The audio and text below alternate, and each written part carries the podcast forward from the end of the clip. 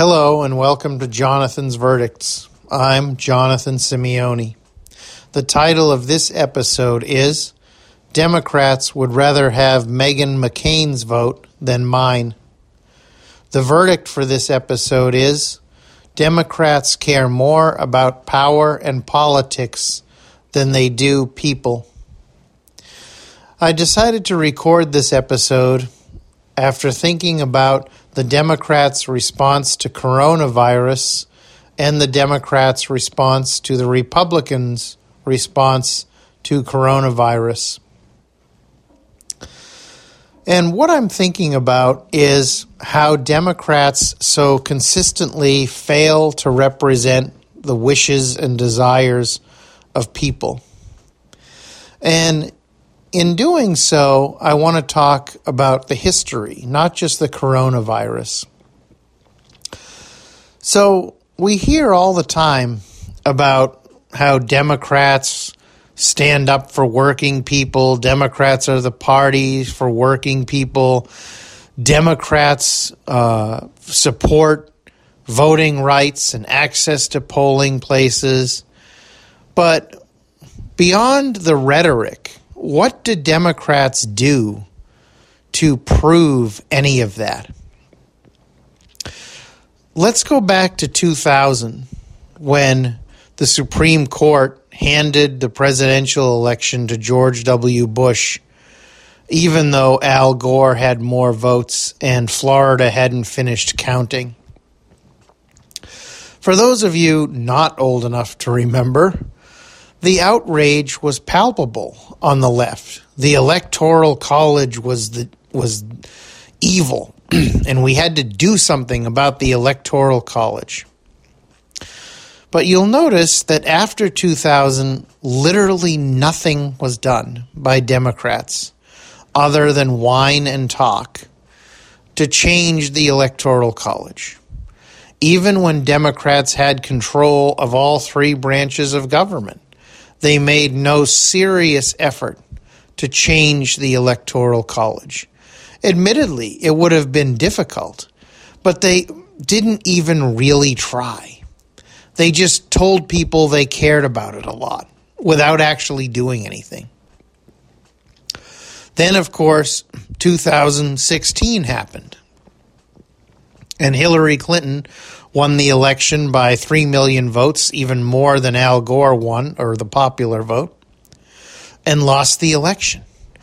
And Democrats went on a rampage about, oh, the Electoral College is so terrible, and oh, it's so unfair, and people's votes should count. And, but what have they done? What have they done other than talk? What efforts have gained steam in the House to even attempt to make an issue of the Electoral College? What have states led by Democratic governors done to raise the issue of amending the Constitution? And the answer is nothing. Nothing.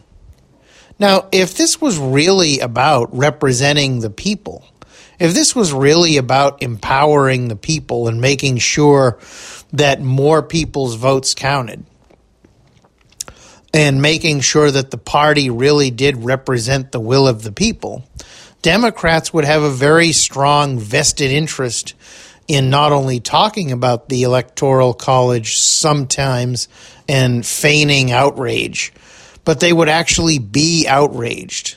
They would be outraged to the point of actually wanting to do something about it. But let's look at the electoral politics of recent weeks, even there's all this talk about Democrats uh, uh, being outraged by Wisconsin holding its primary, and now we know that 19 people who participated in the in the primary have now conducted or have now come down with COVID 19.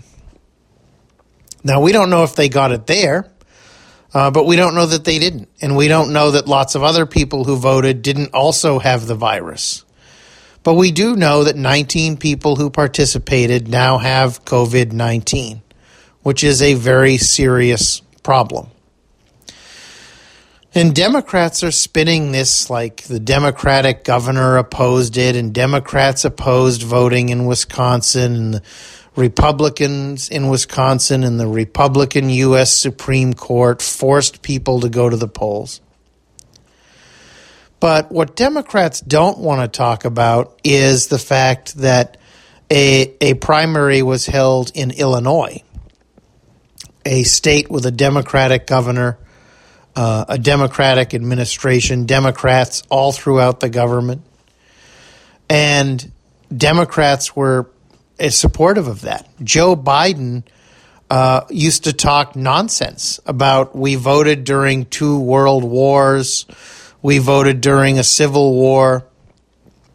And of course, uh, the two world wars were fought in Europe. So there really was no reason for people to not vote here. And during the Civil War, most of the fighting was in the South, and the South was was not participating in Union activities. So again, the voting argument is historically just inaccurate and frankly stupid. The other part is that uh, voting during a, a war does not risk one unless a polling station is bombed or blown up. But voting during a pandemic, a virus pandemic, is inherently a very dangerous activity. That is especially true when the virus seems to hit the elderly harder than any other age group because the elderly are disproportionately represented in the uh, universe of poll workers, and they vote in higher numbers. And up until uh, a few days or so before the Wisconsin primary, Biden was still supportive of people voting. We still had to carry on our democracy. And so you see, it's the hypocrisy of things. I suspect that if they had polling data that showed Bernie Sanders winning Wisconsin, uh, a couple weeks before the primary, a week or two, suddenly uh, Democrats would have been all in favor of canceling the primary long before they actually were. If Bernie Sanders was going to win in Illinois, I suspect the Illinois primary would have been canceled. Now, that's just speculation on my part. But again, uh, the hypocrisy and the the just outrageously stupid arguments being put forward by Democrats shows that they don't actually care about the people. It's all about the politics. If your first priority is the people, then canceling all primaries uh, until we get voting by mail set up is a no brainer. That's what you would do you wouldn't even debate the issue. You would say, I am 100% in favor of canceling voting in person. That is the responsible, appropriate thing to do. That's not what Joe Biden said. It's not what leadership in Congress said. It's not what Tom Perez, the leader of the Democratic National Committee, said, because it's all about power and politics. That's what this is about to Democrats. Let's look at the congressional response to the virus. As we all know, the horrendous statistics of 26 million people losing their jobs in the last several weeks. 26 million people. We don't have an exact number, but we know that the number of people who've lost their health insurance as a result of job loss is around half of that, maybe up around 13 million or so. We know it's in the millions. Millions of people have lost health insurance during a pandemic. And uh, Congress has passed four bills. Four bills. They've done basically nothing to expand health care. Uh, they've given people one uh, $1,200 stimulus payment, which for most people isn't even a month's rent. They expanded unemployment insurance, but because of the chronic underfunding of government, the dilapidated employment process systems at the state level have failed in almost every instance. There are people who have been in, applying for unemployment literally for weeks and have not received a penny in owed unemployment compensation. That is embarrassing. But Democrats can't bring themselves to propose systems that would actually get money directly into people's hands. They can't increase SSI and SSDI payments, as I've talked about before. They haven't fought to increase an expansion of the SNAP program with greater benefits. Uh, that would get money to the hands of poorest the poorest people in this country. Uh, they could have advocated an expansion of SSI retirement programs to get payments in the hands of elderly people. They could have reduced people's payments by canceling student loan debt and saved a whole bunch of people a lot of money that way. Uh, they could have come up with rental assistance instead of talking some about rent moratoriums. They've done none of that. None of that. Instead, they've tried to give money to small businesses and let the Trump administration control the agenda. There was supposed to be an oversight board, but predictably, Donald Trump is already sabotaging that. He has removed the person who would have run it under the original construction. And Nancy Pelosi has demonstrated the fact that she's not really interested in oversight by appointing Donna Shalala as the House representative to the Oversight Board. Now, for those who don't know, Donna Shalala was President Clinton's health secretary, Health and Human Services secretary. She doesn't have a background in economic issues. She doesn't have a background in the law, yet she's the House's representative on an oversight panel of Treasury programs, something she literally has no demonstrated background knowledge of understanding. And amazingly, although, you know, probably we shouldn't be surprised at this point, she also, Donna Shalala, has ethics problems around stock transactions. An ethics report has been filed with Congress claiming that Shalala knew uh, about the mandate to file financial forms around stock sales and that she didn't do it. Shalala has admitted that she knew about the deadline and just didn't file the paperwork.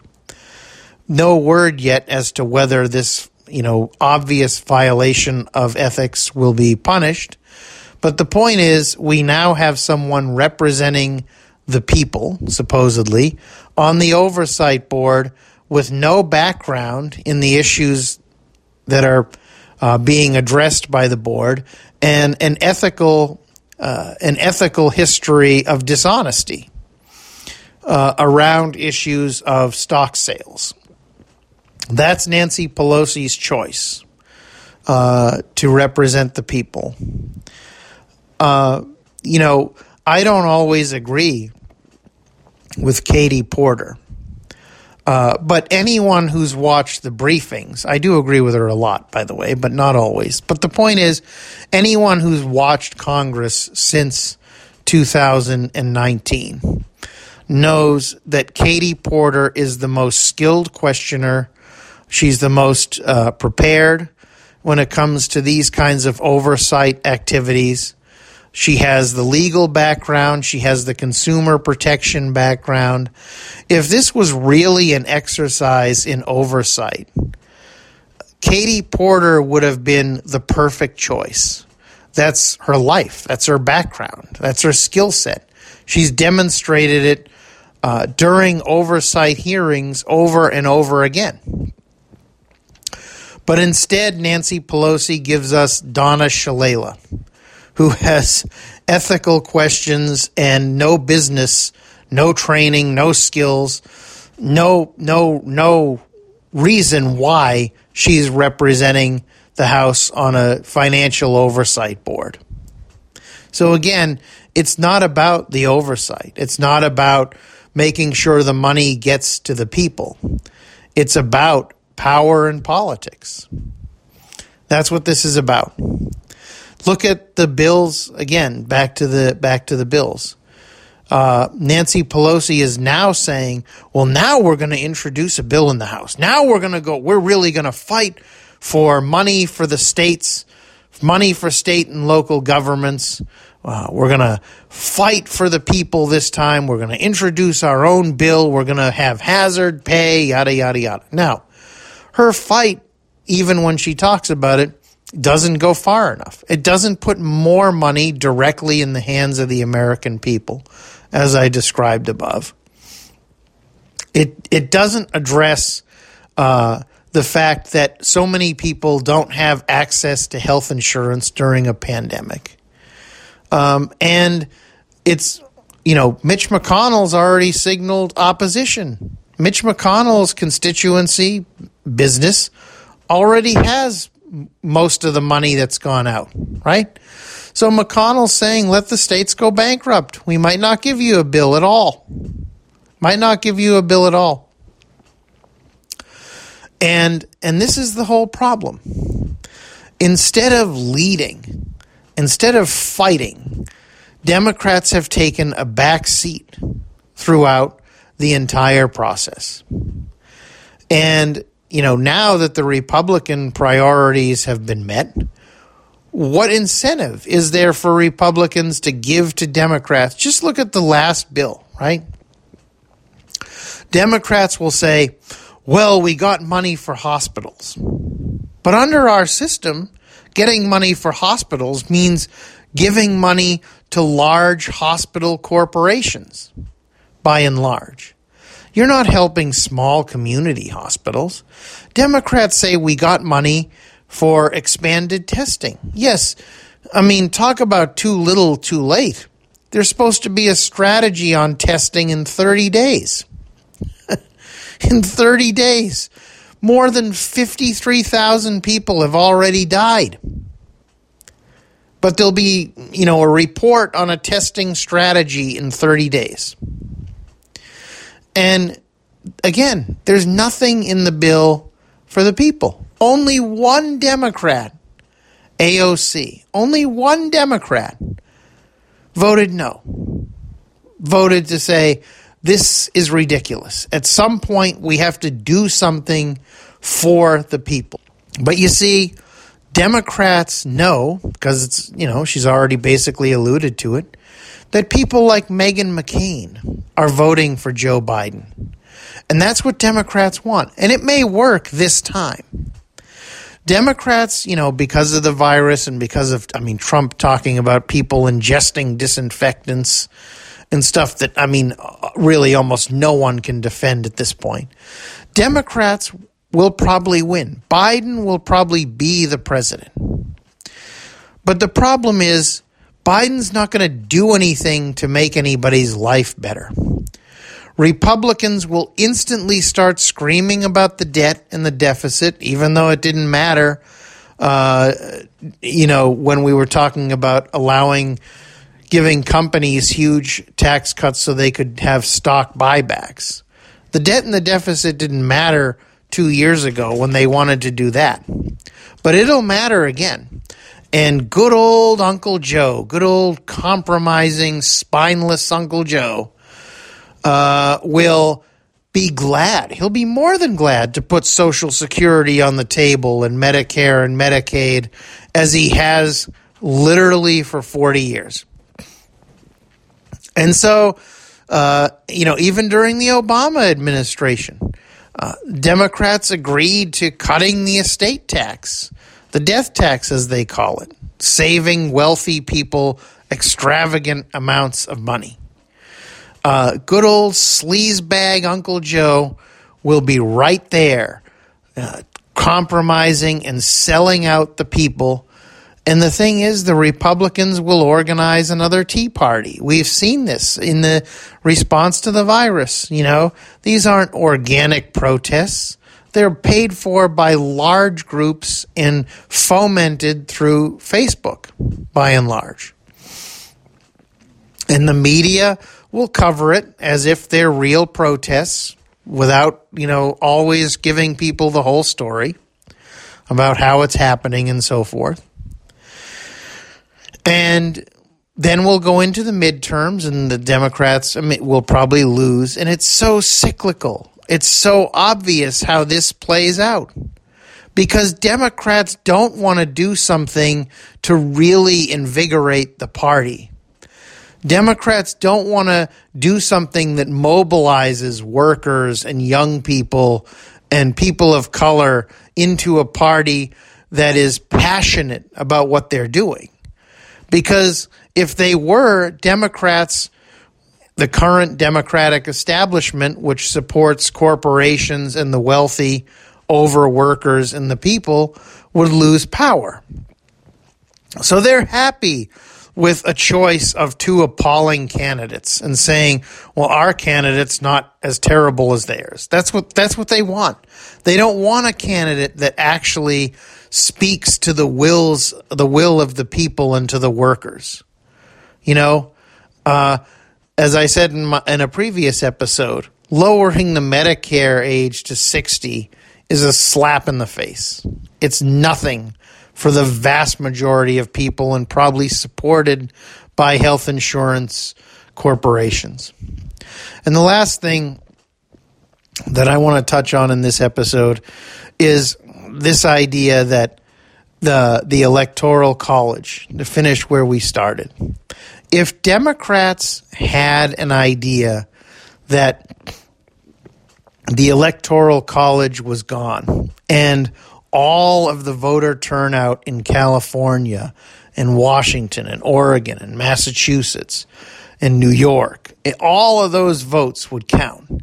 Democrats would have to run to the left. They would actually have to represent the will of the people because there would be advantages to driving voter turnout. But you see, everyone peddles this false narrative in the elite that Democrats benefit when there's higher voter turnout and de- and Republicans benefit when there's lower voter turnout. It's actually more complicated than that. Democrats want a certain level of voter turnout. But Democrats don't want 70 to 75 to 80% of the public voting. They don't want that.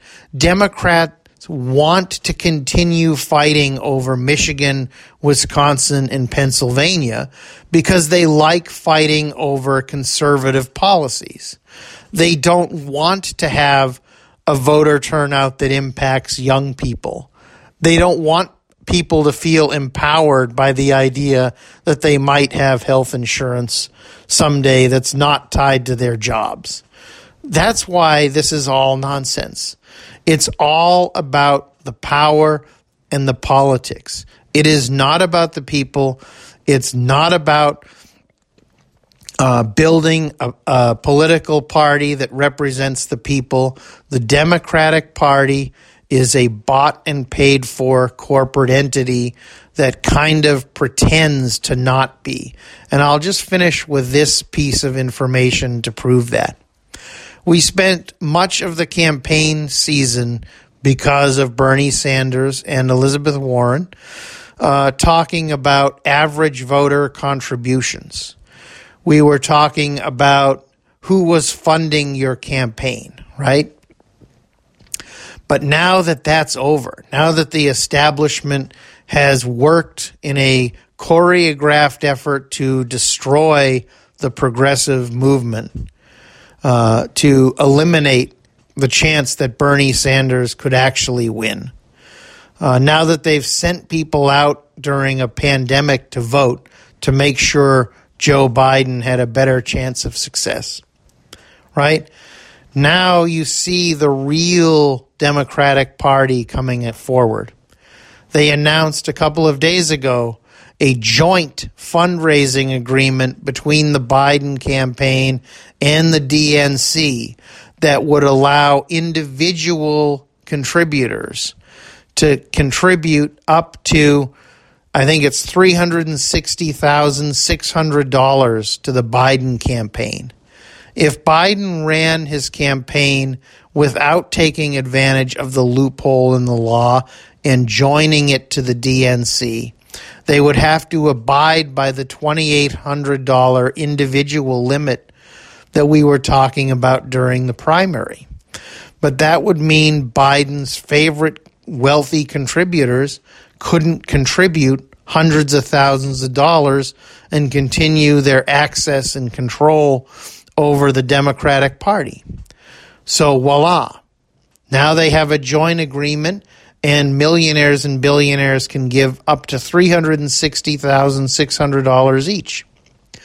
And all of this talk about PAC money, right? Well, now, of course, the Democratic Party is ramping up its efforts to get PACs, to use dark money.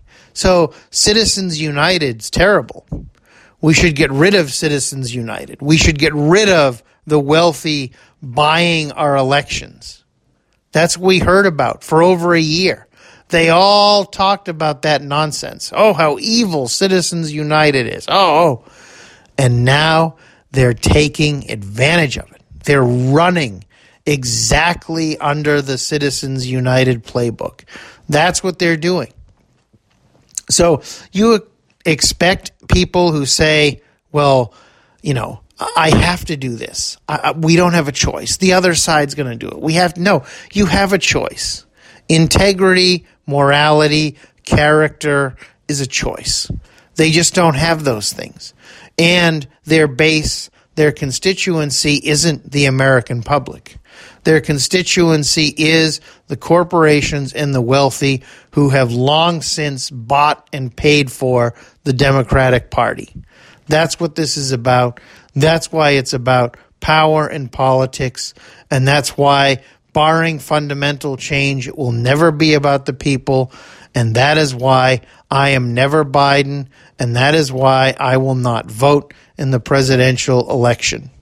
Thank you for listening to this episode of Jonathan's Verdicts.